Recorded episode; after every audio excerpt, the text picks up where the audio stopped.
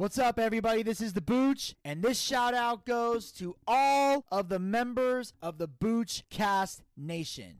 On behalf of the entire team and all of my affiliates, I would like to take this opportunity to thank you guys so much from the bottom of our hearts for your continued support of the Boochcast. Whether it's wrestling recaps, interviews, politics, variety shows, movie reviews, whatever episodes we come out with, you guys listen, you guys tune in, and you show your support. And it means the world to us. And we're going to commence with this latest episode in just a moment. But I want to take this opportunity right now to let you guys know something really huge that is going on in the world of the Booch. I am now officially on Cameo. That's right, the Cameo. The same Cameo where celebrities go and give personal shout out videos for all their fans. And I'm here to let you guys know that for the affordable price of just $25, you can get a personalized video from me on Cameo. And it can be for any occasion that you want. You got somebody you want me to wish a happy birthday? I'll make it happen. You want me to congratulate someone on graduating high school or college? I'll make it happen. Whether it's a happy holidays video, it can be a gender reveal, it can be somebody who needs some motivation, you want the boots to motivate you, or if you got somebody in your life that you want to break up with, I'll help make the breakup happen. Or if you got somebody in your life that you want to tell to fuck off and you want it done booch style, all you got to do is go to cameo.com slash booch365. There'll be a link in the description box of every episode of the Boochcast from now till the end of time. Go there, book your video, customize it however you want. Let me know how you want it done, and I will make it happen for you. So go to cameo.com slash booch365 right now and book your personalized video today for the affordable price of $25. And now, on with the show. Lutes. Vials. Irritating little crumb horns.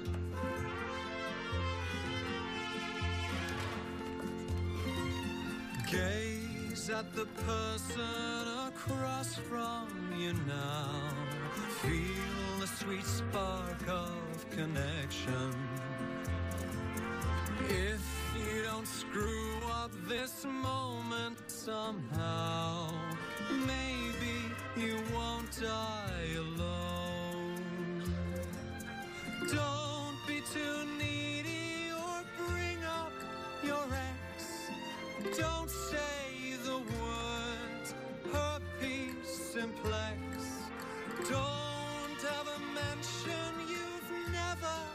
had sex. Trust me, I promise she knows. And now her defenses are starting to fall. Smile and return her affection. If you don't manage to ruin it all, maybe you won't die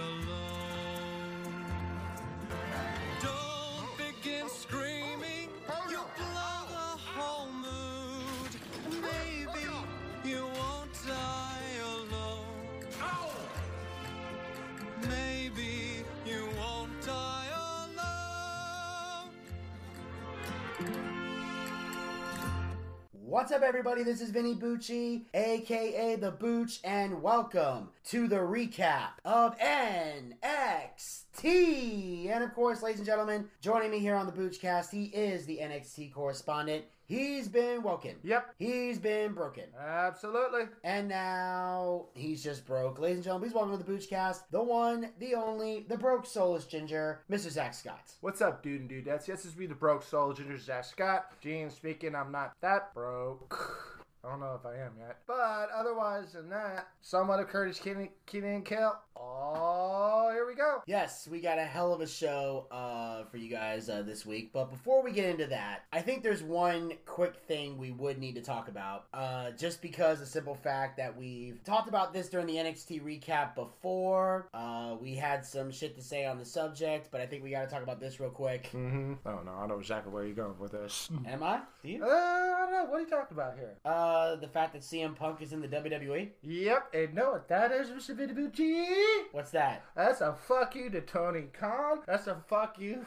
to uh, the wannabe Hardy Boys. Who are those fuckers again? What they called again? They're the dumb fucks. I mean, young bucks. Oh yeah, that's right. That's right. It's a fuck you also to his name. Kind of reminds me from a guy who wears orange in South Park. Who's that? Uh, Kenny Beta. I mean Omega. Oh yeah, that's right. So once again, AEW, you fucking morons.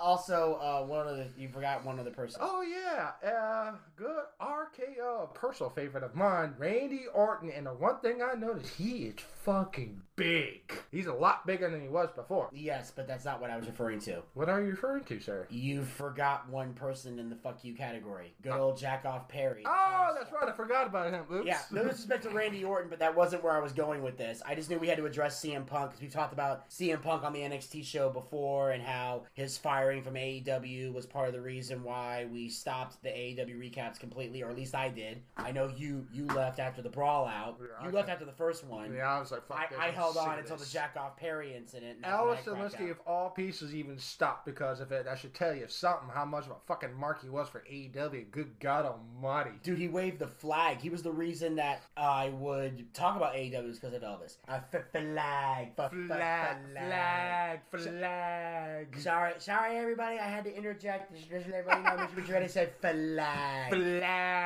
Just had to verify that. Sorry, I, I- I'll go back to the basket now. All right, I just want to talk about that real quick. Holy shit, CM Punk is back. How fucking Yeah, awesome that yeah. is. You know, so obviously we'll talk more about that, or me, uh, Desmond, and the Wens will talk more about that on the male soap opera moment. Okay, one thing, and and Seth Rollins was fucking livid. Oh, he was pissed. He was pissed. I was like, uh oh. So, shall we show? Yes. Okie dokie then. Let's do this. Yes, so we're going to kick things off here with our first official match of the evening for the NXT Tag Team titles. The family defends the titles against Los Lotharios. Eighty, now, Los Thursday didn't have time to come out to the ring, now did they? Because apparently the family got their asses kicked. well deserved. Ah, Jesus Christ, uh, a, a, little tickle in my throat though. From last week's show, unfortunately, guys, sorry I could not show up. Things came up, but I'm here now. But this right here was a great opening bout, was it not, Vinny? It was awesome. It was fucking great because you know, want to know why it was fucking great? Why is that? Because it had a little thing called psychology. Was that good right there? That was very good. Was that awesome? Yeah, I was like, cool. Kind of Yeah. awesome like The Miz? No.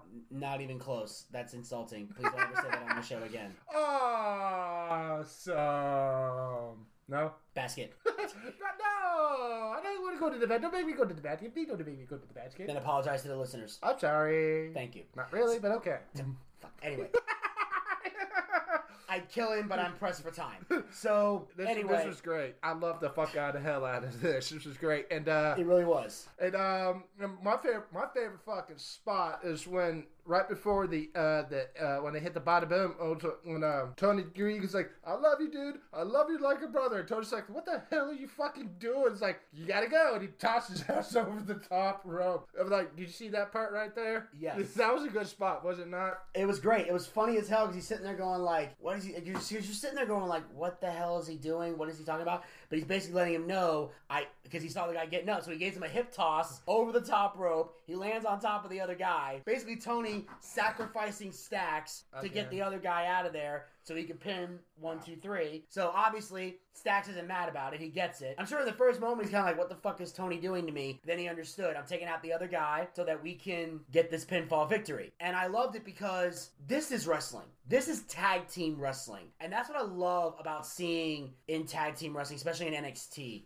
The combo moves, the fluidity, the fact that these guys know how to put on tag team matches. I have yet to see the family have a bad tag team match, literally with anybody. I haven't either. And they're trying to establish some top tag teams here, especially since we now know for sure officially one of the top tag teams in NXT is no longer here anymore. And of course, we're referring to the Creed brothers. They've officially been called up. In fact, they won a tag team turmoil. They got a big fucking push on the main roster because they are now the number one contenders to Finn Balor and Damian Priest for the undisputed tag team titles. The question is, will they take the belts off of them? And here's my answer to that. Depends on whether Damian's ready to cash that briefcase in. Or they want to do it on free TV or wait to the Royal Rumble. I, I don't know. I'm not saying I don't know when he was. I'm not saying I don't know when he's going to cash it in. I'm saying this though. I'm saying assuming he's going to cash it in and win the title because he could he could fail to cash in. But if he's going to cash in and win the world title, one of two things has to happen. Either he has to drop, either the, him and Finn have to drop the tag belts, or once he wins the world title, they have to invoke the Freebird rule and give the tag title to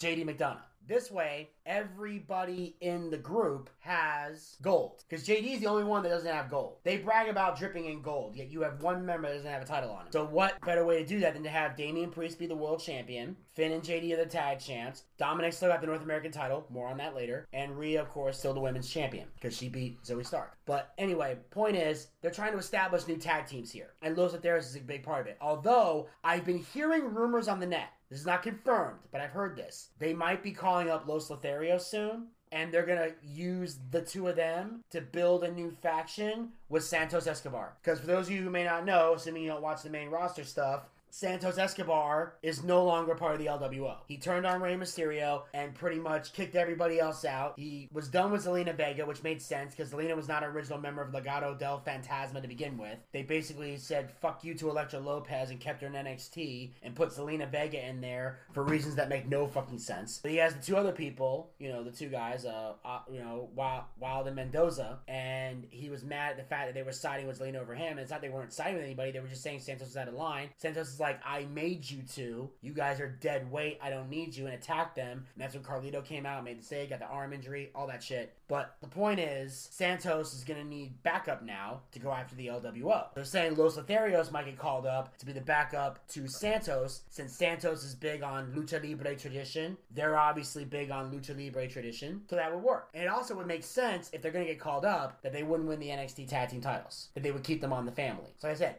this was a great opening to the show and a great example of how tag team wrestling is supposed to be done. Shit like this reminds me why I prefer NXT over everything else because you get to see wrestling at its finest. There's very few bad matches in the show. Yeah, I enjoyed the living hell out of this right here. It was great. it was hard hitting. It was something to watch. And there was a bunch of spot monkey fucking morons in the Benny Hill song. But we don't deal with fucking spot monkeys where I come from. See, we all men and we fucking fight, and that's exactly what we did. What We- happened last week? What do you What do you mean? What happened last week? We celebrated. We had a good time. We got some Um, payoffs. uh, One payoff was a little light, but we took care of that. Uh, that's all I'm gonna say. We took care of it. You Took know. care of it, huh? Yeah. Took I'm care just- of it. What? What? What? What? What Hey. happened? Oh no, no, no. Oh yeah, that's right. You and your little fucking lackey got their ass kicked. Yeah. And what happened? And what happened? th- What happened last last night? You got your redemption back, but I thought it was funny as hell. Yeah. Keep on running that fucking dick sucker lo- not any longer. You're gonna get your ass kicked again, huh? I'm still a tag team champion. I whooped ass when it counted, and guess what? What? We brought the fight back to them. You jump me, I jump you. Simple as fucking that. And they got their asses handed to them. They got a hell of a lot more than fucking claw marks on their fucking bodies now. They got bruises, they got bumps, they got everything in between. They're black and blue. They would have been red all over, but unfortunately, WWE won't let us make them red all over. That's alright. They got a no blood policy. That doesn't mean shit can't happen behind the scenes, alright? All I'm That's saying is, look, I'm just saying, the contractor was sick. There were keys to the locker room. Let God be the judge. That's all I gotta fucking say. No, that's all I have to say to Dick. And then, of course, we cut to the uh, backstage area where we see um, the NXT champion, Ilya Dragunov. Apparently, Nathan Frazer is uh, talking about how, you know, Baron Corbin brags about the fact that he lives a, you know, a lifestyle of everything like we talked about before on the show where Finn Balor brags about the fact that he sees his family all the time and they live in a house together and Ilya Dragunov basically lives alone because his family's overseas because he's here pursuing his dream rather than uproot the entire family. And some people said that, you know, maybe Baron Corbin does have a better life and maybe, you know, doing all this isn't worth being away from your family. Well, apparently Dragunov heard all that, got pissed off, and decided to challenge Nathan Frazer to a match later on in the show. Because apparently he took offense to everything he was saying, even though, you know, Dragunov considers this a worthy sacrifice. He's pursuing his dream. He's the NXT champion. He's on top of the world. He, he cares about his family, but also knows he can't see them every day. And I guess he took things personally, even though Nathan meant no disrespect by what he was saying. He just felt that Corbin had some valid points. Either way, Dragunov wants to kick his ass now. Nathan Frazer, don't bring up a man's family. That's all you have to do. And now you got a pissed off Russian after you. So, uh, uh, so, um, that was a stupid fucking move, dude. And and jacking off I like, Nathan Frazer I don't like. So let's move on with the rest of our day. That we will. As uh, we cut to the backstage area, we see Lexis King, who craps on Jensen for not getting picked for the Iron Survivor when Briggs and Fallon Henley were. Obviously, both had qualifying matches. Uh, Briggs got into the uh, Iron Survivor. I don't think Fallon Henley did. Um, but, you know, Briggs gets involved and says Jensen will show King what he's worth tonight in a match. Basically, Lexis King said like, "Ha ha, you didn't get in," and and then uh, Briggs is like, "Want to talk shit? Bring it, bitch." Basically, Well, that's the thing. Lexis King is basically just going around trying to stir the pot and piss people off. He's trying to see if he can get under people's skin or create ego problems, which that's what a lot of times people do. They want to drive wedges between people because some people have egos. Like some, you know, they say things like, you know, hey, uh, you know, hey, I noticed that guy got an award and you didn't get an award. You know, it kind of sucks seeing as how you know you're just as talented as he is. You start thinking, yeah, I am just as talented as he is. Next thing you know, you're getting pissed off at a guy for winning an award for no reason other than having an overinflated ego, which I think was something he was trying to do, but Briggs and Jensen are smarter than that. They're not falling for that shit. And also, it's not Briggs or Fallon Henley's fa- fault that Jensen didn't get picked. The Hall of Famers get to make their choice. So for Jensen to be mad about that would be stupid. You can't it's not you can't get mad at them for for decisions that Hall of Famers made. The Hall of Famers get to pick who goes in. Speaking of which, we see a good old Jerry the King Lawler who chooses uh, the Iron Survivor qualifying matches for this week, and we got the first one right here. This is the one he picked for the women. This is the Iron Survivor qualifying match. We Uh-oh. have Kiana James goes one on one against Kelani Jordan. Um, I don't know what to say here. Do you? Anyways, um, this match started off kind of boring because I, I I like um Kiana James, but I really do not like Kiana Jordan. She's way too green and getting way too much of a pusher there. Everything was going fine. Everything was going dandy. Like, both these ladies put on a good show, did they not? Both these women did amazing. Yeah, th- this Let me, tell was. you, let me tell you something. Best match Kelani Jordan has had since I've seen her on TV. So, yes, she's still green, but she's not greener than baby shit. Like, she's gotten better. She's learning. She can keep up. And she's got people who not only can, you know, make her look good, but have the ability to also slow down a little bit to help her keep up. You know, they're not they're not out there trying to embarrass her because that's a key thing that people need to learn when you have a match unless you're doing some kind of storyline where you're the veteran trying to outshine, outclass, and embarrass the rookie, you don't out wrestle the person you're in the ring with. You work with them because that's the only way you can put together a good match. So if Kiana James needs to slow down in certain places for Kelani to keep up, she can do that. Also, get people in the right spots, know the right things, find out what Kelani Jordan can do, what she can't do. Stay away from the shit that she can't do and emphasize what she can do. That's what you need to know. You don't need to know all the wrestling moves in the world to be a great wrestler. You just need to know the basics and you need to know enough good moves that you can put on a match. Or Gator shit say, don't do shit that you don't know don't know how to do. Exactly. That's the point. If you don't know how to do it, don't do it. Don't feel like you have to be like the crazy spot monkeys and do all the diving shit. There are plenty of guys who don't dive and still put on great matches. We mentioned one earlier in Randy Orton. And then everything was going fine, and then, then all of a sudden, um, James hits a 410K, but gets distracted by uh, by a little ring of the fucking bell. And it turns out to be Vinny's personal fucking favorite, Roxanne Perez. And also of a Jordan gets uh, kicks uh, James in the head, hits a spit leg moonsault for the one, two, three win.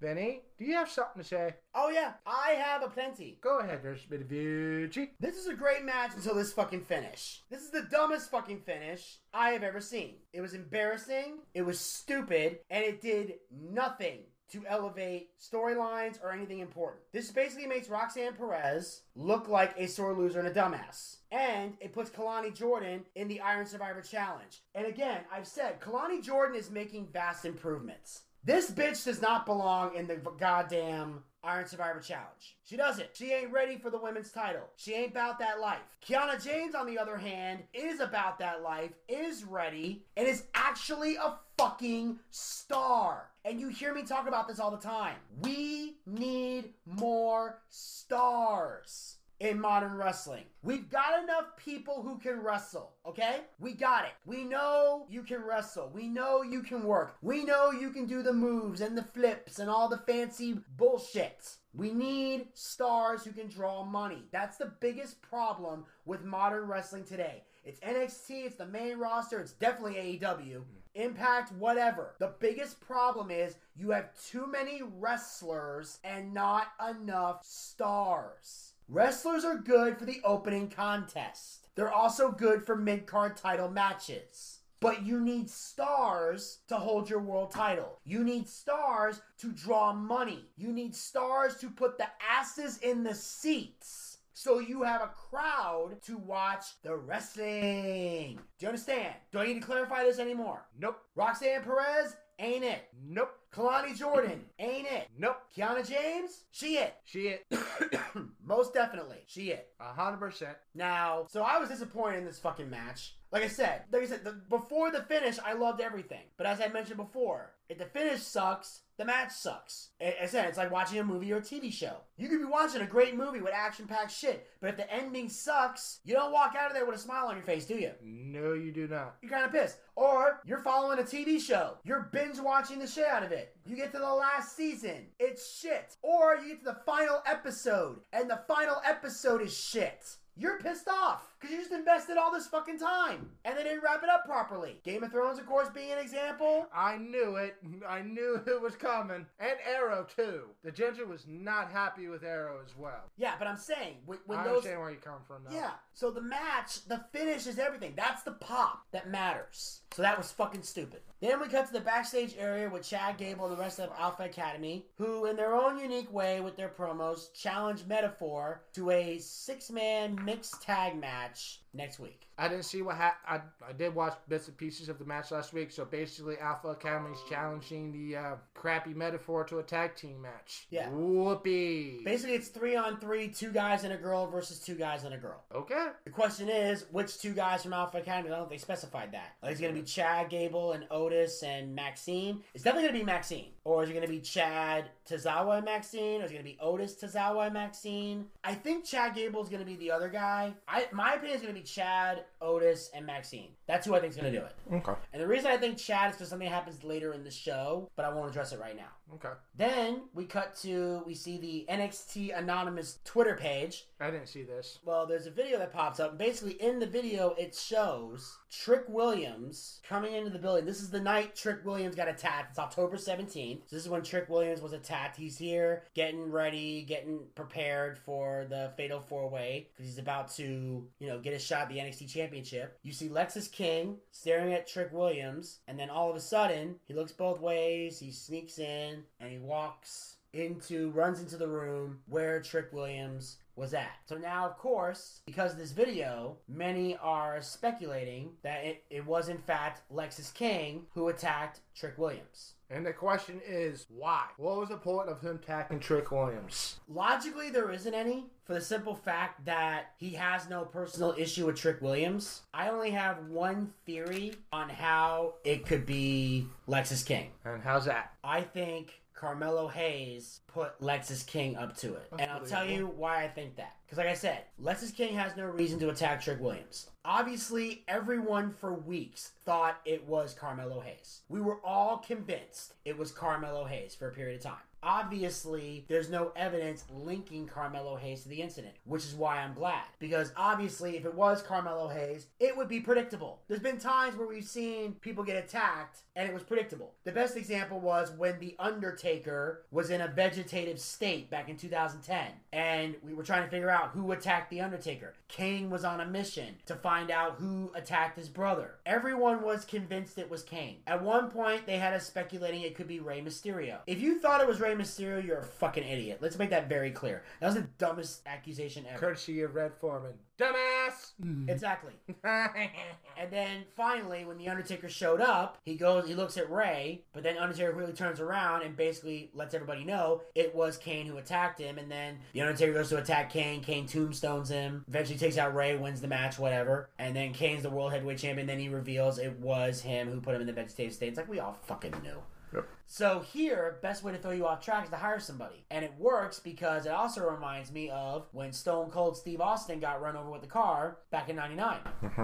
And in 2000, because it was about 10 months that um, Austin was gone, he comes back to try to find out who ran him over. We find out it was Rikishi, which made no fucking sense. But Rikishi made it make sense by basically saying, you know, I stole The Rock's keys out of his bag because The Rock and Rikishi are family. And, you know, he saw Stone Cold in the parking lot. You know, the WWE's always been about the great white hope. They let the Island Boys in, but they were always held back. Obviously, that's not the case anymore if you've seen the bloodline. But they talk about, you know, that whole storyline. And it made us believe Rikishi acted alone. We later found out that it was Triple H who put Rikishi up to it. He put Rikishi up to the whole thing, which made sense because for a period of time, everyone thought it was Triple H who ran over Stone Cold. Everyone was convinced it was Triple H. At one point, they had us thinking it could be The Rock, but everyone was convinced it was Triple H. And they threw us off the trail and then circled back around. So I think that's what they're doing here. They're gonna we're gonna Lexis King is the one who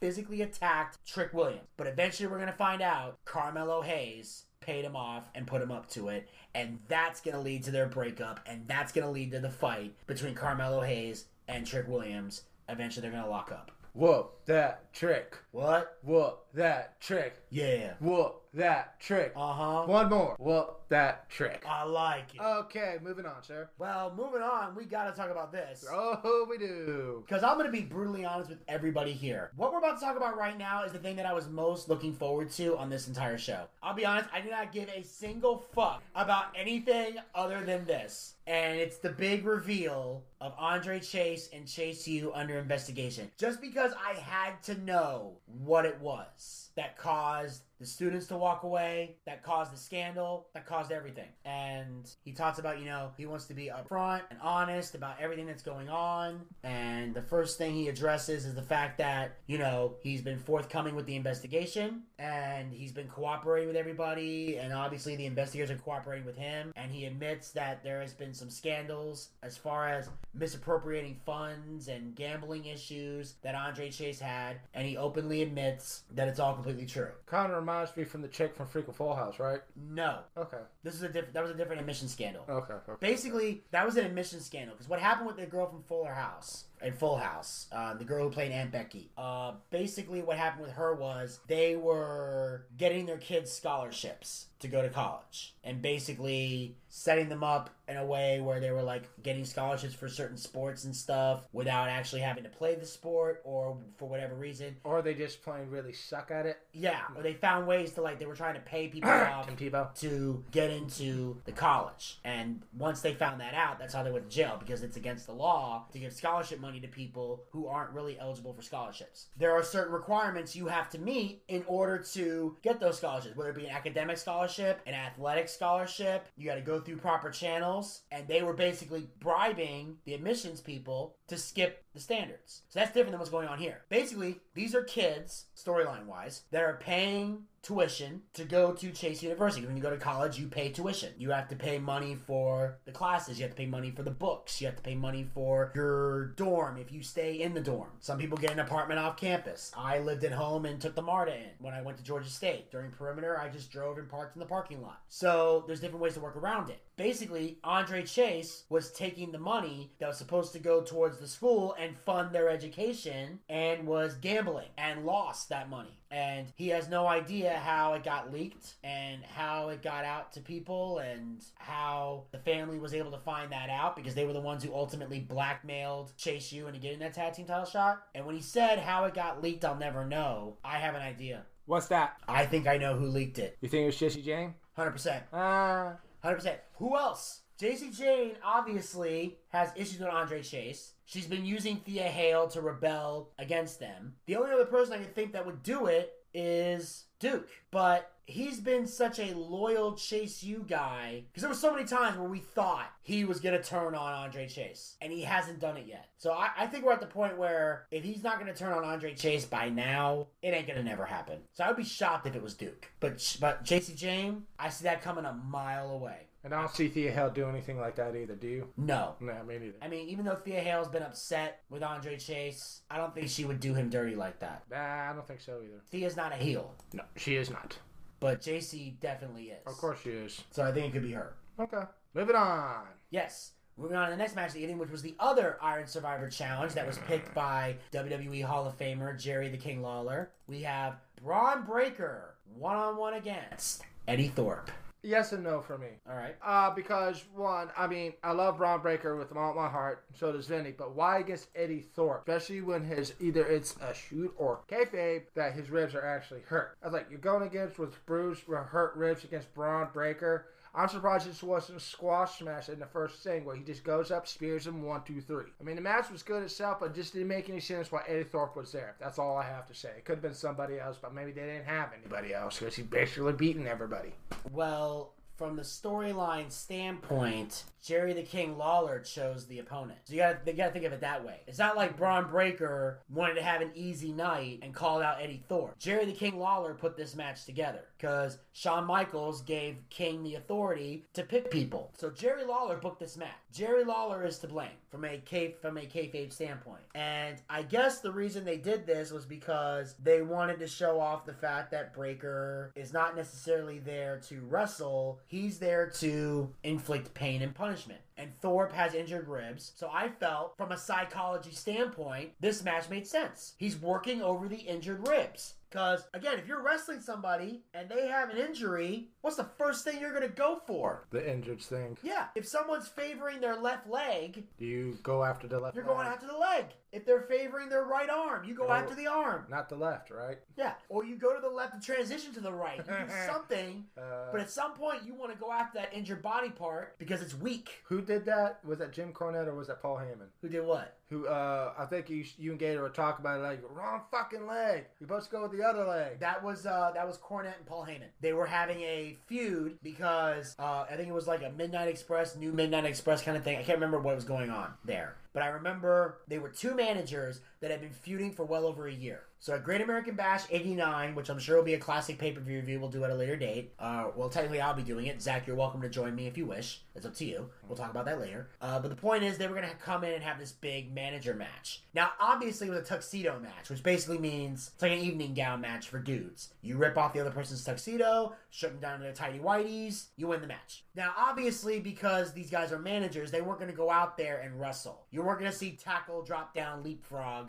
from these two guys. But they wanted to have a manager fight. Even though they knew the ending was going to be tuxedos being ripped off, they wanted to fight like men would fight. But there was a match or a show they had before the pay per view where Cornette got knocked off the apron and injured and tore his ACL because he's got no lig- no tissue there, so it's very weak. So he had to put a knee brace on it, which he would wear underneath his tuxedo and everything. And he kind of had a knee brace already anyway, so it helped. So he took a bunch of gimmicks, which in this case means pills, basically getting his hands on whatever pain pills he can get his hands on. Because back then wrestlers had a fuck ton of those in a locker room, so he got as many as he could just so he could at least walk to the ring without limping ripping because he didn't tell anybody he had the injury because he was afraid they would cancel the match, and he didn't. And he did not want that match to be canceled. Now at the time, Paul Heyman used to walk around with a giant cell phone, like those old, like those cell phones from like the 80s, 90s. They're like as big as your fucking head. Big as a, big as a brick. Yeah, Yeah, those giant ass things. I remember those. the old school ones. Yeah. So basically, he was going to say, take the phone and attack my knee at the beginning of the match. That way, later on, when the gimmicks wear off and I start limping, they'll think you hurt me. And he's telling him this is the leg, uh, leg attack. Well, Paul, in the heat of the moment, takes him down. He starts using the phone, and he's hitting it in the leg. And you, and if you look real closely, you can notice this. To the untrained eyes, is noticeable. Cornette, while he's getting his knee bashed, tries to lean over, grab Paul, and he's yelling at him, "Other knee! Hit the other knee!" So Paul panics and starts hitting both the knees with the fucking phone. He doesn't know what the hell to do because he was telling him, "Take out my injured knee with your phone, so when I start limping, they'll think it's because you hit me with the phone, not because I injured it in the match prior, and they'll think he's selling." That's a way to work around certain injuries and stuff like that, where it's like, "Hey, you know, my shoulder hurts. Do this move at the beginning, so when I'm selling my shoulder later, they think it's because of that." And that's the secret to working matches is if someone has a limitation, you can still work around it to put on a great match. And that's what makes a great worker. It's not just, again, knowing all the fucking move, okay? It's about being able to put on a show. Whether you know all the moves in the world, or if you're like Goldberg and Lesnar and you only got two, you can make it work. Goldberg and Lesnar had two moves between them at WrestleMania 33 when we were in Orlando. Goldberg had the spear and the jackhammer. Lesnar had the F5, and the German suplex. They used those two moves to put on a five minute classic. And that was all the time they needed. That's all the time they needed. And it blew the fucking roof off the place with just two moves apiece. Yep, that's true. So don't tell me you need to know 50 fucking moves to put on a match. That's true as well. And that's what they did here. He just took out the ribs, hit gut busters. He's trash talking him. Thorpe eventually fires up and he's landing German suplexes and doing everything else. He lands a snap German suplex, immediately clutches his ribs. He's selling. Breakker pops up to his feet, cuts him in half with the spear. And it's over. Because that spear to his already injured ribs, he's fucking done. So I cringed when I saw that. I was like, yeah, somebody who's had broken ribs before. I'm like, fuck that, no, fuck that, no, fuck that, no. Exactly. Oof. You you know how painful that is. Oh, So yeah, Breakker just demolishes this guy because again, Bron Breakker's not a tackle, drop down, leapfrog, hip toss kind of wrestler. He's a fucking brawler who's gonna beat your ass. He is the asshole dogface going, ah, Rick Steiner's son. He is a Steiner. He's Yes. not a flippy dippy dude. He's a fucking Steiner. well, here's the thing: he's got all the skills of both his father and his nephew. Oh, yeah. And his He- uncle. Uncle. Fuck it, sorry. His, his, father and his uncle. Sorry, he's the nephew. That, that, that, that would be kind of weird. It would be. have to go back in the bouts of time to do that. Okay. Kind of, rem- it kind of reminds me of that scene in Osmosis Jones when the girl gets off the bus and you know he's like, "It's okay, I'm her niece." It's like, no, it's she's your niece, dude. Like, Whoa. he fucked it up, but it was funny. yeah, it was. So anyway, we cut to the backstage area and we see Trick and Melo in the back. So they're basically talking about the video that we all saw mm-hmm. with Lexis King. So now they're both in agreement that Lexis King is their target because he attacked Trick Williams and he cost Carmelo the Iron Survivor Challenge. So Melo wants revenge. Now Trick's saying, "Look, I'll deal with Lexis King later. His time, that time will come. Right now, I gotta set my sights." On the prize. I gotta focus on becoming the N- winning this Iron Survivor Challenge so I can become the NXT champion. And Melo's like, all right, fair enough, but uh, I still want to take care of Lexis King. Uh, I mean, th- they were just uh, hyping up and find out the so-called truth. What happened to Trick Williams? May- uh, maybe because you've been wrong before, Vinny. Carmelo Hayes is behind this whole ordeal, but we'll, we'll find out sooner or later, won't won't we? I think we're gonna probably find out at deadline Yeah. actually fully of what happened. True. Although now that I think about it, there's one flaw in my theory. Eh, of course, you must have something to say like that. What is it? Well, yeah, and I, because I'm thinking about it, you know, and I'm realizing I remember now. Lexis King cost Carmelo Hayes the Iron Survivor Challenge. If he hired Lexis King, why would King screw over Hayes unless It's part of the whole ordeal, anyways. it's a clever ruse to throw them off the scent. Because by doing that, think about it. Carmelo, he wants the NXT title shot. He don't want to go through that damn Iron Survivor Challenge, especially if he's on the verge of a heel turn. Because a heel's not going to want to get involved in shit like this. A heel's going to be like, I'm going to find my own way to get a title shot. I'm going to be evil. I'm going to be dastardly. I'm going to find it my own way. I can see him doing that. And it also can help. Because maybe, let's say, if he is behind all this, let's say Trick Williams wins the Iron Survivor Challenge. Let's say he beats either Dragunov or Baron Corbin, depending on who wins between them at deadline, and becomes the NXT champion. That's when Melo can reveal the master plan, and they can feud for the belt. Tom can only tell there, Mr. Vinny Bucci. Okay. And on that note, we're going to move on here to the next match of the evening. Speaking of the NXT champion, we have in a non-title match. We should specify that. Ilya Dragunov goes one-on-one against Nathan Frazer. This is hard fucking hitting, wasn't it? This was some personal fucking shit. You wanna know why it's personal shit, Vinny? Once again, psychology. Did I do that right again? I don't know what what about this was I mean, psychology. um, I mean, uh, psychology because uh, Frazer was running his dick liquor towards Dragunov about his family. So Dragunov came out there, oh, you want to talk shit about my family? All right, motherfucker. And as soon as he, uh, Nathan Ray charged it, he kicked him in the face. And I was like, yeah, this is personal, but the only entertaining thing about this was Dragunov because he was pissed. Nathan Frazer, he was just going all over the place. There was too much going on with him. But at, in the end, he gets power bombed by Dragunov, hits two S bombs and try to pin him. He goes, stands up. He goes, uh uh No, no, no, no, no, basically. And hits another ace bomb. One, hits one, two, three, four to the win. And even try to help him up. Did you try to do that? I don't believe so. No, he stuck out his hand. Okay, maybe he was after that. Maybe he was just trying to make a point or whatever. Because sometimes baby faces are like that. But uh, there is one thing I have to respectfully disagree on. Which is? What you described was not psychology. Oh, it wasn't? That was storytelling. Oh, okay. They're telling the story of what happened. You know, psychology is like the in-ring psychology of the match, you know. And I don't know really what the psychology was here other than Dragunov being pissed off and wanting to kill. But it was more like this is more storytelling what you described. But overall, it, like you said it was a hard-hitting match. It was hard on. It was violent as shit. Oh, yeah. And Dragunov clearly, clearly was out for blood, and he got the blood that he was searching for. He beat him to a till he was nothing, mm-hmm. and literally hit the H bomb, then hit two more before finally pinning Frazer because he wanted to make the point: don't talk about my family and don't fucking judge my decision. And then of course after that, Baron Corbin shows up on the screen and basically tells him, you know, the NXT title is all you have. The NXT title is the only thing I need. And he said, after deadline, you will have nothing left, and me, I'll have everything. Loved it.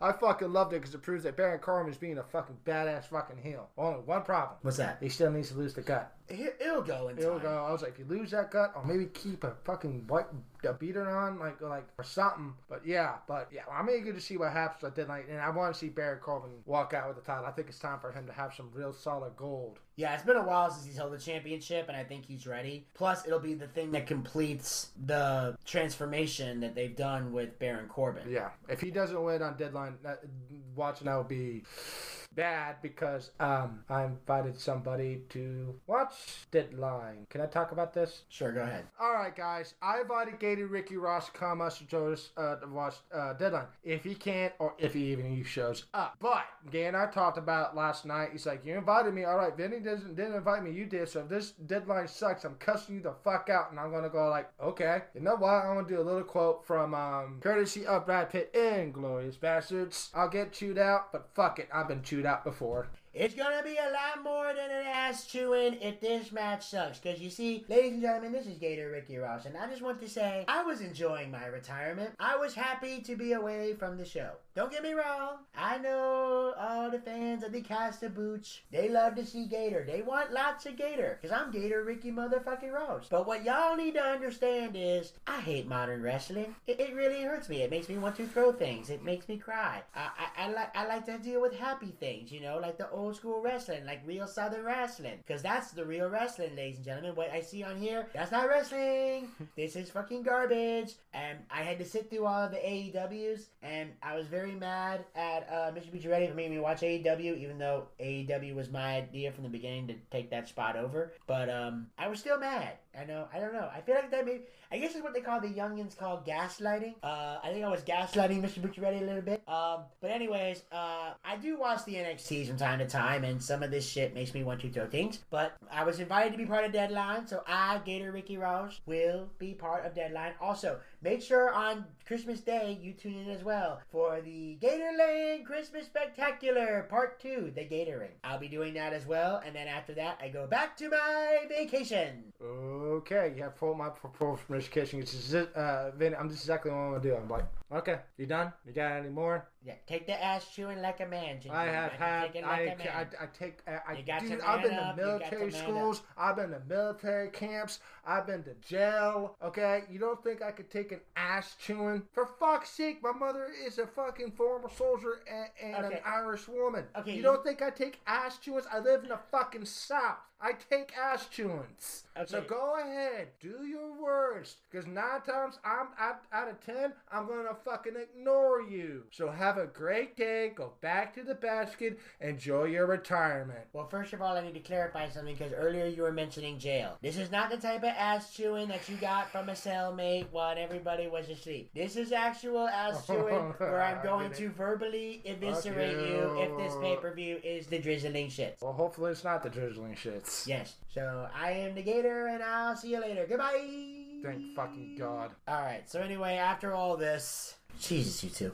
Uh, so we cut to the backstage area, and we see um, Lyra Valkyria. She's basically uh, celebrating uh, the fact that she uh, successfully defended her title against Xia Li. We then find out because Fallon Henley wants the shot at the title, but we also find out something interesting that we didn't know before. Which is what? That there's going to be two fatal four way matches next week on NXT. Really? Yes, they're basically last chance matches. Basically, Oh, that's right. the four men and the four women who lost their matches in the Iron Survivor qualifier are going to face off in fatal four ways. Whoever wins the fatal four way gets the final spot in the Iron Survivor challenge. So all the losers will fight amongst themselves. One of them will walk out with the victory. Well, see what happens there. I really do not care, but I should care, but I don't. Moving on. Well, next we hear about Joe Gacy, who's basically saying that,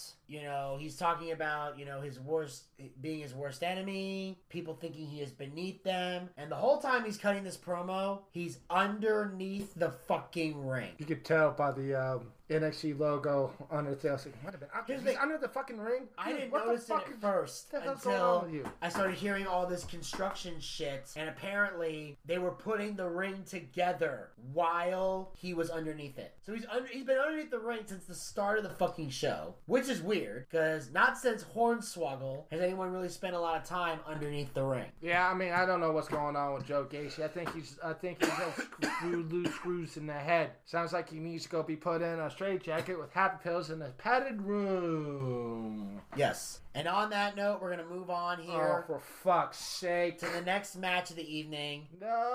We got Arianna Grace one on one again. Karmen Petrovic. Nope, not doing it. Nope. I'm not doing this. Nope. You can't make me. I'm not doing this. Nope. I cannot do this. Nope. Nope. Nope. Nope. Nope. Nope. Nope. Zach, do your job. No. Do your job. No. You want to ride home? This match sucked. I do not like honor it. A great uh, uh, whoever this person is and this filler. This was fucking filler to me. Take it away, Vinny, because I almost fell asleep. This is what I was doing on my phone because I waited to load it up on that special. I was like, skip, skip, skip, skip, skip. Bullshit move. Skip, skip, skip, skip, skip. You suck. Skip, skip, skip, skip, skip, skip, skip. No. Take it away. Fucking no. Okay, Zach is right about one thing. This was definitely filler. They were trying to sell this off as basically a beauty queen versus a martial artist. You know, oh yeah, she's won all these beauty pageants, but she's no match for my third degree black belt. All right, look. I understand a third degree black belt is the highest achievement in karate. And I respect anyone that's able to win a third degree black belt. I really am. However, in professional wrestling, sports entertainment, whatever you want to call it, if you are going to use a karate gimmick and you want to be taken seriously with that karate gimmick, why would I believe that you have anything less than a third degree black belt? Seriously, if it's the highest achievement in karate and you're going to create a gimmick, why would you do it? The only other reason would be if you're going for a comedic gimmick and you come out with a white belt. Now, some people, now I know there's some snowflakes out there like, well, Vinny, why does the white belt got to be comedic? Well, here's the reason why, my gentle, dainty snowflakes. Because in karate, the white belt is the first belt you get. White belt literally means beginner. Black belt means advanced. Third degree means you're a badass motherfucker. I didn't make these rules. Blame who invented karate. It was either the Chinese or the Japanese. I don't fucking know which one. Hmm. Okay? I'm sorry, I don't. Oh, Vinny doesn't know Disney. China and Japan. Cancel them. I'm a nerd. So anyway, my point is, they tried to make this work, but nobody really gave a shit. Grace telling Petrovic to kiss her hand. She tosses Grace in the corner, tells her to kiss her hand. They're doing a bunch of stupid shit back and forth. They're trying to have a match. They're giving their best efforts. But again, nobody gives a shit. Then No one gave a shit at all. Then during the match, Joe Gacy, who we found out before was underneath the fucking ring, decides to come out and steals the ring bell and runs to the back. Why? Grace is all confused. At one point, Grace and Petrovic get tied up in the ropes. The referee tries to separate them. Grace does a dotting of the eyes. Great heel move. That is true. Hits her finish and gets the one, two, three. And then there's no bell to ring because Joe Gacy stole the bell. Next thing we know, Joe Gacy's in the crowd, frantically ringing the bell to signify the end of the match. Why? I don't fucking know. You're supposed to know. You're better at this than me. My guess is this. I guess NXT, Shawn Michaels, the committee, everybody involved in booking NXT, they kind of knew that we weren't going to give a shit about this match. They knew that this match holds no implications on anything in the future of NXT. This is the type of match we like to call on the on the Boochcast. Piss break. Yes. Go outside, smoke a cigarette. Go, go hit the bowl, have a good time. Is it over with? Nope. All right, let's go up. Call Oh, is it over? ones, Oh, now it's fucking over. Yeah, exactly. Fuck's sake, man! I swear to God, I don't know who these two people. These Honor the Great Disgrace character. eh, I want to say this one more fucking time. She is a gimmick stealing fucking bitch. I got it. Fuck's you made the sake! This is how the you two women just make women's wrestling look bad. I mean, it is true. This was the only shitty match the win- I've seen with the women this Fuck's episode. sake! The rest of them did very well. But Joe Gacy was probably there to make this exciting, but I would have liked to have seen him do this at a match where he could maybe settle get a feud started or do something. Or there's gonna have Joe Gacy act crazy until they finally decide what the fuck they want to do with him. True as well. All right, moving on. Yes, we're gonna move on now to the next match of the evening. We've got Lexis King versus Brooks Jensen with Briggs and Fallon Henley. Do you enjoy this? Yeah. All right, all right, all right, all right. Meh, Meh, meh. meh. Which basically means I won't really call this another piss break, but you were like, okay, let's just get this thing over with. And all of a sudden, Carmelo Hayes was he with Trick Williams or was Carmelo Hayes by himself? He was by himself. Comes out there, intervenes and everything else, and basically calls breaks a fucking match. Did Lexis King uh, uh, cheat the win without the ref looking? Because I didn't see it. Did he do a low blow or something? Um, no. Okay. Okay.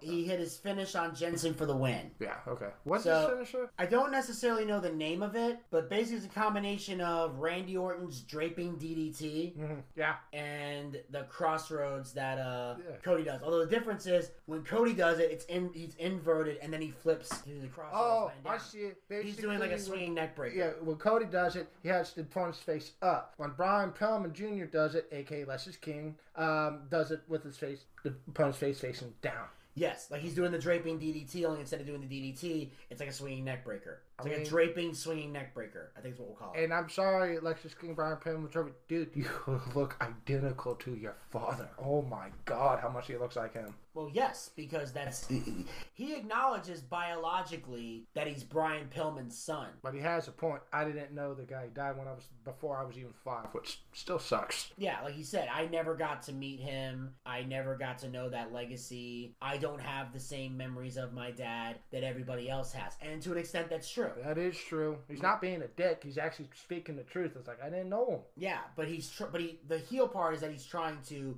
disrespect the legacy of Brian Pillman, which upsets a lot of wrestling fans and a lot of people who knew Brian personally because Brian Pillman wasn't necessarily a bad person. And we learned this when we when we did the Dark Side of the Ring episodes with him. Here's the truth about Brian Pillman. Shitty husband, good father. Exactly. That's basically Brian Pillman. He sucked as a husband. He was shit. But as a father, he was incredible to all his kids. He could have been nicer to his first wife, and obviously Melanie, or as people jokingly call her, Methany. Um, Yeah, yeah, the yeah. She Was a was a was a cunt with a capital C. very much so. Or one one thing women hate being called. Know what that is? I thought you already said it. No, the T word, dude. What's the T word? Twat. I didn't know that was the worst. Oh, dude. dude. Ooh. see, I was told. See, no, see, I was told cunt was the worst. Cunt, twat, bitch, or Okay. things. And that's how it is. I, I heard one uh, one person, one girl, uh, Uh, call another girl twat, and ooh, took that girl and fucking hit her in the fucking face. Okay. I was looking at that. I was like, okay. And these weren't like skinny little females. These were some big black girls. I'm like, huh. What do you know? Dinner and a show. Yay! Well, that's exactly what you get when you see fights like that. Dinner and a show. And speaking of that, that when I was drinking heavily, when we went to a bar, I never caused a fight, did I? No. No. And and people, th- what person? I bet you're a violent drunk, mean drunk. I was like, nah, I'm just annoying and annoying and obnoxious fucking jackass, but violent. You know that better than You were any- not you were not violent, but No. you were you could be mean sometimes and you were a belligerent jackass. I was a belligerent jackass. I'll admit. I'll admit. It's why uh, it's why for years I would not want you drinking around me. Uh, the only person who actually enjoys it is Elvis to a certain extent. Yeah, even he got sick of it. I know, I know, I know. When so- we go over to his house or Desmond's house, I won't have a drop, especially when watching wrestling, because I got to do what I got to do. Yeah. And I get asked all the time at work, why don't you drink on the booze cast? I go like, one, I have to piss every five seconds, and two, start slurring. And I'll say this quote one more time, and I won't bring it up again. When it comes to beer, I'm like Jake Roberts. I don't buy the fucking beer, guys. I just rent it. I Yes. feel so inadequate. Yes, he's obviously referencing uh, Jake the Snake when he was on Joe Rogan's podcast. Talk about Andre the Giant. God rest him. He is my drinking. Oh my God. I looked up when it comes to drinking because I couldn't do what he did. Oh my God. 106 beers in one fucking night? No, it was 48. No, it was 106. Ric Flair said that to himself. He took 106 with Jake. Once, yeah. No, but the incident with Jake, here's what happened. At the time, Jake wasn't working or wrestling at the time. Yeah, he was a ref. Well, yeah, he started off as a referee. What's the best way to run the business? He he said it was the best way to start because you learn how to judge people, you learn how to read people, you learn how you learn things in matches. But they needed him to drive Andre around, and obviously they put him in a giant van because Andre the Giant. So He, he, he chilled on the beanbag, didn't he? yeah, Yeah. and obviously um Andre wanted to get some beer on the way to the show. Beer. Hey, he talks, he walks.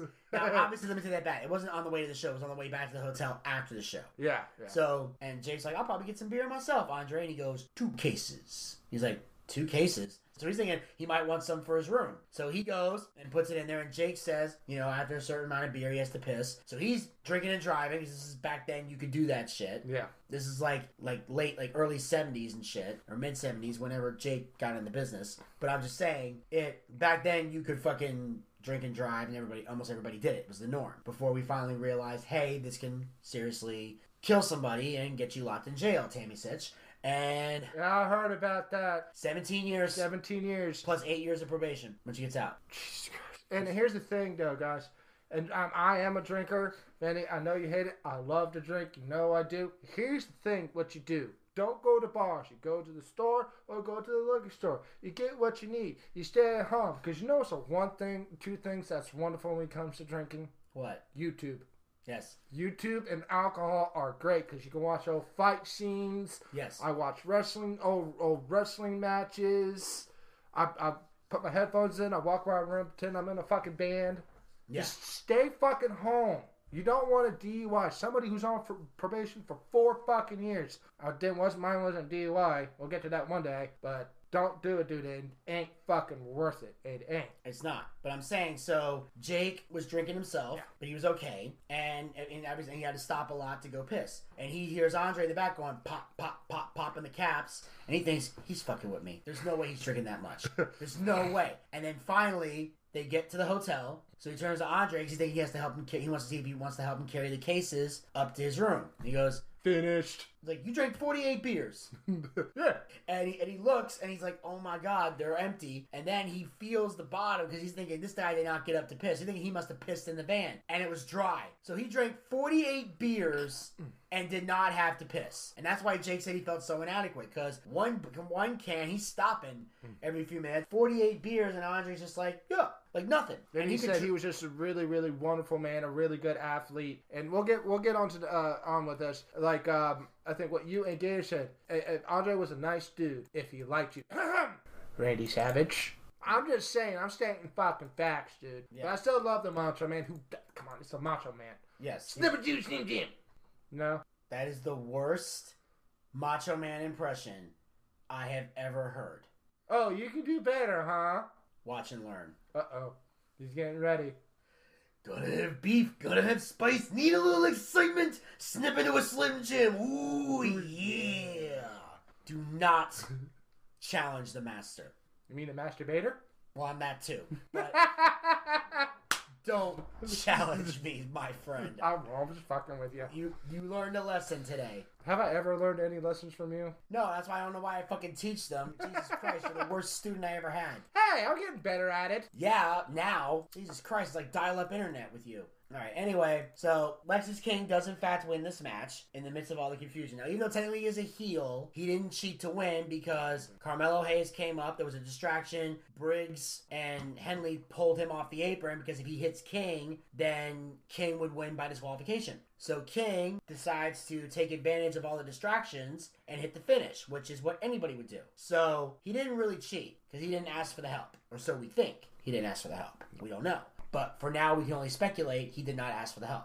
So on that note, No. we see Dominik Mysterio coming out to the commentary desk because he wants to watch the main event of the evening. Oh, for fuck's The sake. fatal four way match where if Wes Lee mm. wins, he gets a shot at the title. If he loses, he can never challenge for the title again as long as Dirty Dom is still champion. So in this match, we have Wes Lee versus Bronson Reed versus Cameron Grimes to the moon. versus Johnny Gargano. No. No? No.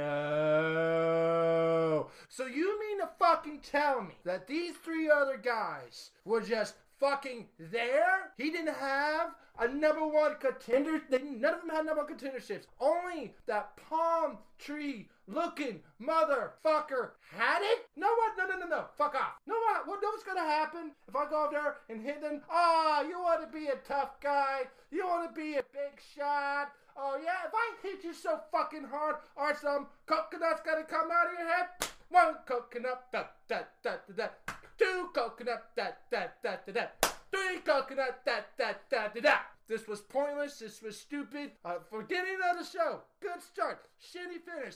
Fuck you, Wes Lee. Go back to the hole that she came out of. You fucker. Fuck off. That felt good. Okay, well, to answer your previous question, Jesus. yes, in fact, only Wes Lee was getting a shot at the North American title. So it was a number one contenders match for Wes Lee only. Bronson Reed, Cameron Grimes, and Johnny Gargano were not competing for a shot at the North American title. Which obviously begs the question why the fuck would they even participate? Why would you bother to fight this match unless Shawn Michaels is forcing you to? Why would you participate? You get nothing out of this. Unless maybe they're hoping if I win, they'll consider it. But in order for this match to be more exciting, they should specify that the other three guys would get a shot at the title. At the same time, though, why would any of those guys want that belt back? You're on the main roster. And I don't want to degrade NXT because y'all know I love NXT. It's the only show I enjoy watching. Although now that Punk's back, I may start watching Raw a lot more often. I actually watched Monday Night Raw for the first time since the go home before WrestleMania 39. Now, I only saw an hour and a half of it because I had to go to work, but I did see YouTube clips later. But obviously, NXT is my show. I love it. But at the same time, if you're on the main roster, why do you want to fuck with any of the NXT titles? Especially when you've already gotten. It does nothing for your career. Bronson Reed, winning the North American title would not do shit for him. Cameron Grimes, maybe. It would put him back on TV because I haven't seen Cameron Grimes on TV in God knows how long. I forgot he was still employed, which sucks because Cameron Grimes is immensely talented. Very talented. Even if you don't put a belt on him, at least make him an opening match. Jerk the curtain a little bit, for Christ's sake. This guy, it should be on TV, at least wrestling, cutting a promo. Let him be entertaining on TV, even if you're not putting a title on him anytime soon. And Johnny Gargano. I knew he wasn't going to win this match, because him and Tommaso Ciampa are trying to rebuild DIY, which is why I was shocked they didn't win the Turmoil match. I swear to God, when the Creed brothers pinned them, I was in a state of fucking shock. Did your mouth drop? Yes, legit. I was shocked. I did not expect the Creed brothers to win that. I'm glad they did because I love the Creed brothers, but I kind of felt like DIY deserved it more because they're just getting back together. And everybody knows DIY is an incredible tag team. These guys were great in NXT. Then they split up, had their feud, their rivalry, everything. It looked like they were coming back together. Then there were call ups and everything else. And Tommaso Ciampa getting injured. Yeah, and everything else. So now they're bringing this team back together because let's be honest, with all due respect to Gargano and Ciampa, they're great singles guys. We've got enough singles guys right now. We've got enough people vying for the singles championships. We need to rebuild the tag team division in WWE. We have to. And I think that that's where Gargano and Ciampa will shine the most. Is in the tag team division. Sometimes you got to put people where they're going to fit the most, and that's where they're going to fit the most. So I knew Gargano wasn't winning this. Take him out of the equation. The other three had a possibility, but anybody with a fucking brain could tell Wes Lee was winning this match. They were doing this to kind of get people excited about Wes Lee and Dominik Mysterio at Deadline next Saturday. Now, the NXT universe is certainly excited about Wes Lee and Dominik. And I'm sure if you're listening to this show right now and you're a fan of Wes Lee, you're looking forward to this match. Obviously, Zack is not looking forward to this match. And to be brutally honest, neither am I. Because I don't want to see Wes Lee with the title. I don't think Wes Lee is good. I think he's a glorified spot monkey. And he brings nothing of value to WWE. Nothing. This is a guy, you call him up to the main roster, he's basically going to be Ricochet Jr. There's nothing special about Wes Lee. There is nothing about him that says top level main event star. His promos are trash. He does not look intimidating in any way, shape, or form. And all his matches are the same. It's garbage, gymnastics, wrestling. So you can't. Wrestling. Yes. So you can't get anything out of him. Not a damn thing. This is gonna be goddamn ridiculous. It's gonna fucking suck. Yeah. So this is disappointing. Very disappointing. Especially it looks like there's a good chance Wes Lee may be the guy to take this belt from Dominik Mysterio. And if that happens, sir, let's destroy it. Absolutely. I. Fuckers. Hopefully, Gator will join us in the destruction. Yeah, hopefully he does too. Yes. Absolutely, because I do not like the spot monkey shit more than anybody else. What did you think of this, Gator? Was it bad? Was Did- it bad? No, it was sad. Gator's not stealing my gimmick. Why not? The ginger stole all of mine. He has a point. So yes, Mr. Mr. Ready, I will say it was sad. You did it wrong. I'm sorry, I don't sound like a sheep because Gator's not a sheep. I'm a gator. Really? I lead the sheep as the honest, reverend Gator Ricky Ross. I'm the one who leads the sheep. I am not a sheep. In fact, Zack, I would like you to join the congregation of the honest, reverend Gator Ricky Ross. If I hit that water, it's going to boil. No, you don't have to touch any water. All you have to do is repeat after me, and you are part of the club. I don't like where this is going. Trust me, you will.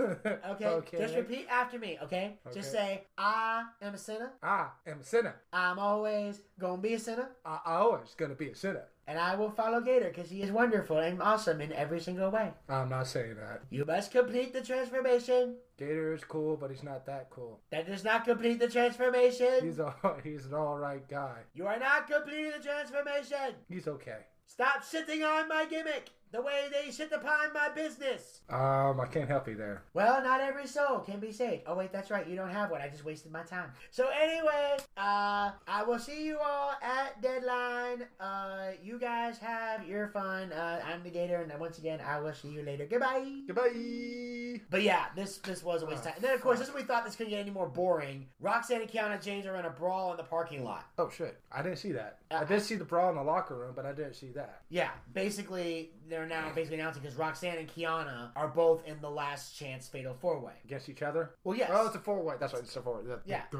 And then the other two women that lost, whose names I can't remember off the top of my head. And then basically two other I guys who have uh, lost. Because obviously, you know, Eddy Thorpe's going to be in the last chance match. And then, of course, we have a few other people. Carmelo Hayes is too. Carmelo. Hayes is gonna be in that, The other two people that we don't know. Uh, yeah, I, I can't. Yeah, off the top of my head, I don't have their names. I'm We're sorry. too tired for this right now. Yeah, I, I'm. Well, uh, Well, you're more tired than me. yeah. Let's rephrase that. Let's. I one of us is tired here. It ain't you. I, I'm not tired. I actually. uh, Here's the thing. When you called me, did you, do you know I actually wake up around nine nine thirty every day. I did not know that. I, I, like, I was like, I saw you, and remember how I answered the phone? I was like, "You're not a hot-looking woman. You're you." Like, how you doing? yeah, I was like, Jesus Christ, because I got off work. I got off work at like seven twenty-five. By the time I got to my car, it was seven forty-five. I had to defrost everything. By the way, I will reveal all of this detail. You're wondering, Vinny got a job? Yes, I'll reveal that in the next variety show that we do. It won't be the next one that comes out, but it'll be the next one that we actually sit down and record. if we ever have time to fucking do it. But I'm just saying that I literally got off of work, called Zack, didn't know he wakes up nine nine thirty every day, so I'll remember that for the future. Um, because at nine o'clock I would have been right in front of his house. I could have easily pulled up and just sat there and been like, "Hey, get ready, I'll wait out here." So I probably could have made this a lot easier. But anyway, um, yeah. So we have the last chance, fatal four ways next week, as well as multiple other matches taking place. It's NXT's going to be exciting. It's going to be the go home before deadline, and we're going to be excited for that. So Zack, uh, this will wrap up uh, this recap of NXT. Thank you so much for taking time out of your busy schedule to join me, and uh, look forward to seeing you on the next one. I will. All right. Make sure you guys follow the Boochcast. We're on Anchor, Anchor, Spotify, Spotify, Google Podcasts, Google Podcast, and iHeartRadio. and iHeartRadio. Pick your favorite hosting site and follow us there, or be super fan and follow us on all four hosting sites. Also, like us on Facebook. Go to facebook.com slash the Boochcast. We have archived episodes of the show as well as great content. Uh, make sure you check out the male soap opera moment. Uh, we have our predictions for Survivor Series and also the recap of Crown Jewel kind of came out real close to each other. So make sure you check both those out if you haven't already. Be on the lookout for our recap of Survivor Series, the full recap, coming soon to the Boochcast Facebook page. Also, Make sure you follow us on Twitter and Instagram at the Boochcast. Get the latest tweets, photos, and videos. Visit our YouTube channel. Check out all of our YouTube content. And be sure to hit the subscribe button and ring that bell to be notified when future content will be posted. I'm working on the Dark Side series. Everything's behind the scenes. Still got a lot of shit going on. Trying to organize everything, get it out to you guys as fast as possible. Bear with us. But watch the content that's already up there if you haven't already. Also, follow us on Twitch. Go to twitch.tv slash the. That's where we do our live wrestling watch parties. The Survivor Series watch party is still up there if you haven't had a chance to check it out. But our next watch party will be Saturday, January the 27th for the WWE Royal Rumble. That's right. 30 man, 30 women matches. Find out who'll be reign eventing nights 1 and 2 of WrestleMania. Most likely it'll be one title on one show, the other title on the other show. And I'm talking about both guys because I doubt the women are main eventing this one. I'll be shocked if they main event any of those because I'm pretty sure I know the main events for both these manias. One's Punk versus Rollins, the other is uh, Cody versus Roman. Calling it right now. Uh, but make sure you join us on the Royal Rumble, which is the first stop on the road to, WrestleMania. And of course, we have our live D and D show coming soon. Our Boochcast Booking Battle, another special project in the works.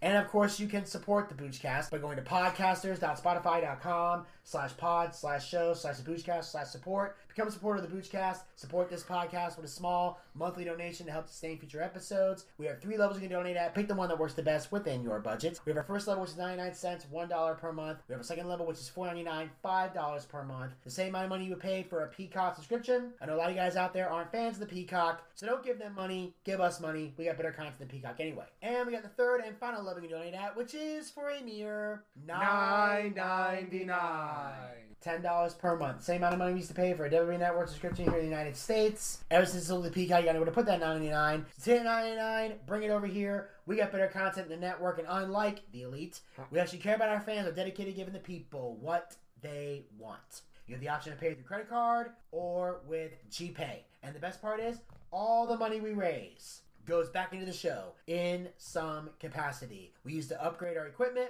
we used to bring in bigger name guests, pay the bills, and take care of all the guys who work very hard on the air and off the air to make the Boochcast a success. So if you got a favorite co-host and believes they're to be paid for their hard work, podcasters.spotify.com slash pod slash show slash the Boochcast slash support is how you make that happen. And then if there's any money left over, when it's all said and done, we use the recipe, good old Zachariah Scott his ramen noodles and continue our never ending quest. And believe me, it never ends to get him laid.